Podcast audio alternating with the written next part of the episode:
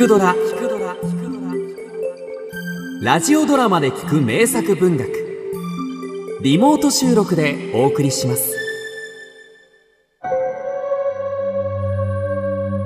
友人。中島敦。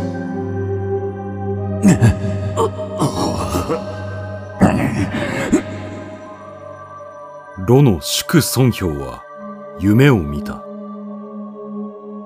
空気が重苦しく立ち込め不吉な予感が静かな部屋の中を凌している。すると突然音もなく天井が下降し始めた。徐々に極めて確実に。逃げようともがくのだが体は寝床の上に仰向いたままどうしても動かない。耐え難い重みが胸を圧した時ふと横を見ると真っ黒な牛によく似た男が立っているジュジュ我を助けようははお任せをするとその男は手を伸ばし上からのしかかる無限の重みを支えた。それからもう一方の手で祝孫氷の胸の上を軽く撫でた。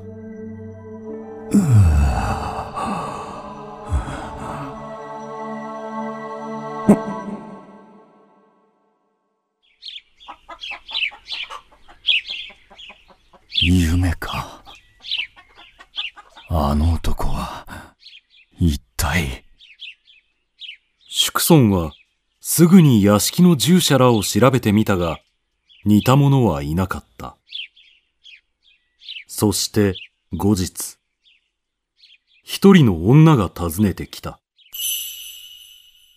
息子を連れてきています。あの時の、あなたの子供です。祝孫の方ではすっかり忘れていたが話すうち十数年前道すがらの地でちぎった女だと分かった。背中が曲がり目のくぼんだその子供は夢の中で祝孫を助けたあの男にそっくりであった。お前は名を何という？はい。牛と申しますその後親子は祝孫の屋敷に引き取られた。牛はいつも陰鬱な顔をして主人以外の者には笑顔一つ見せないが古才の利く男であった。また祝孫にはひどく可愛がられ長じては祝孫家の家政一切の切り回しをするようになった。祝孫には毛兵中人という息子がいる。牛は二人には常に陰銀を極めた態度をとっていた。やがて時は流れ祝孫の健康が衰え始めとうとう足腰が立たなくなってくるとどうか今後身の回りの世話ご命令の伝達。すべてこの牛目にお任せください。うん。お主なら信頼できる。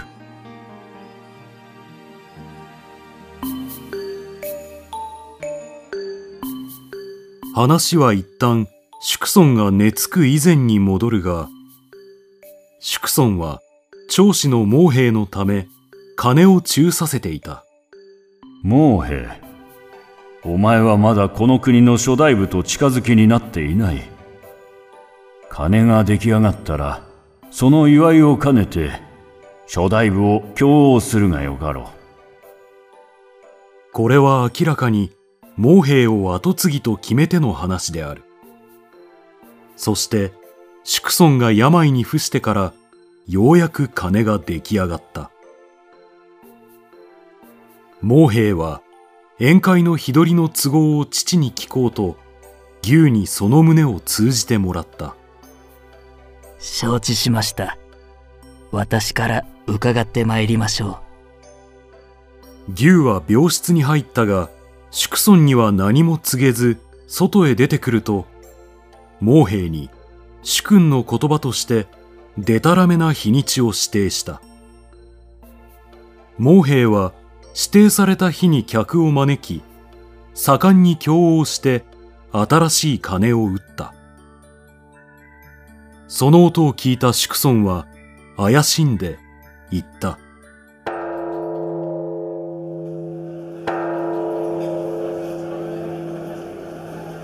おや賑やかだが何かあったのか？うはい。毛兵様が鐘の完成を祝う宴を催してらっしゃるのです。なんだと？俺の許しも得ず相続人面をするとは何事か。ひったらえて牢に入れろ。そんな。抵抗するようなら撃ち殺してしまえ。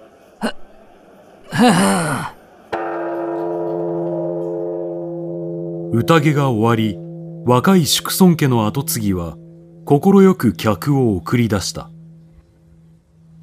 しかし翌朝彼は死体となって屋敷の裏藪に捨てられていた。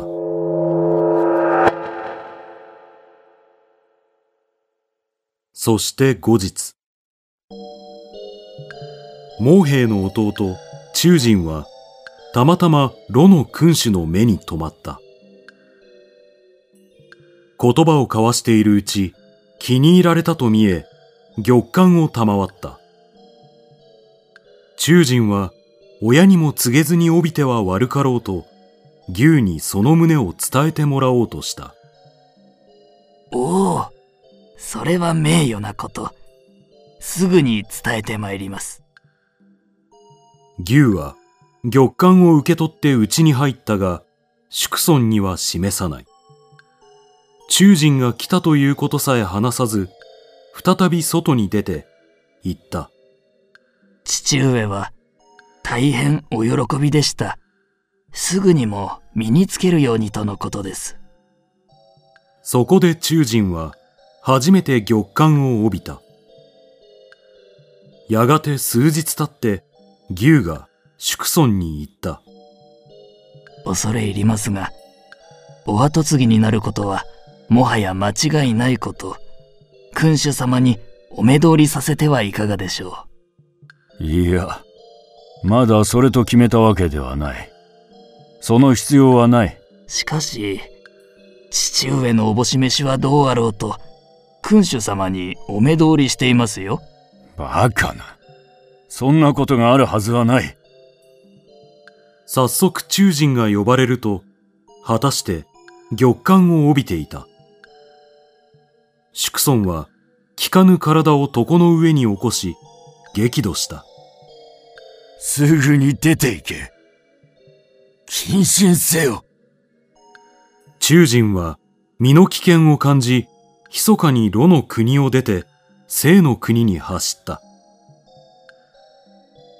その後宿村の病はますます熱くなり真剣に跡継ぎのことを考えねばならなくなった。そうして彼はやはり中人を呼び戻そうと思った。早速使いを出したのですが非道なる父のもとへは戻らぬとの返事でございました。この頃になりようやく宿村にもこの謹慎に対する疑いが湧いてきた。牛よ。汝の言葉は真実か？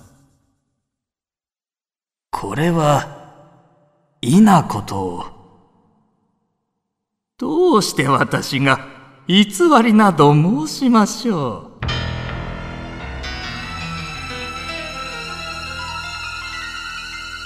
牛の唇の端が一時あざけるように歪んだ宿村はカッとして起き上がろうとしたが力がない。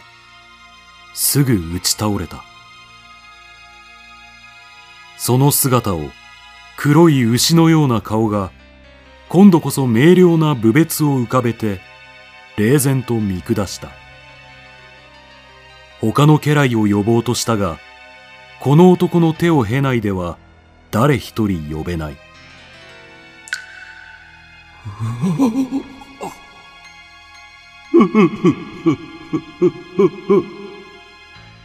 その夜、祝尊は殺した毛兵のことを思い泣いた。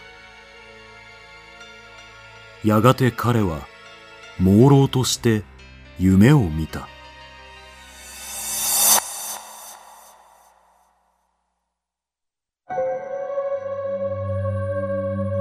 重苦しくよどんだ不吉な予感に満ちた部屋の空気の中寝ている真上の天井がいつかの夢と同じように徐々に下がり始めた。逃れようにも足一つ動かせない。傍らを見ると牛が立っている。牛？牛？我を助けよ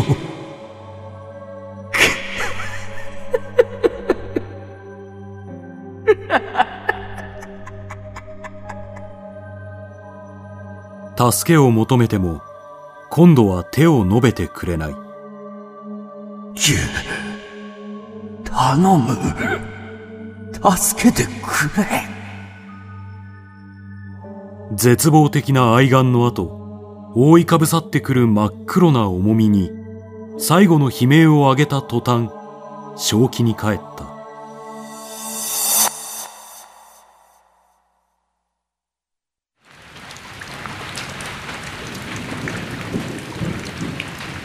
傍らを見ると夢の中とそっくりな男の顔が人間離れのした冷酷さをたたえて静かに見下ろしていた。その顔はもはや人間ではなく真っ黒な原始の混沌に根を生やした一個のもののように思われる。三日後炉の大夫祝孫氷は死んだ。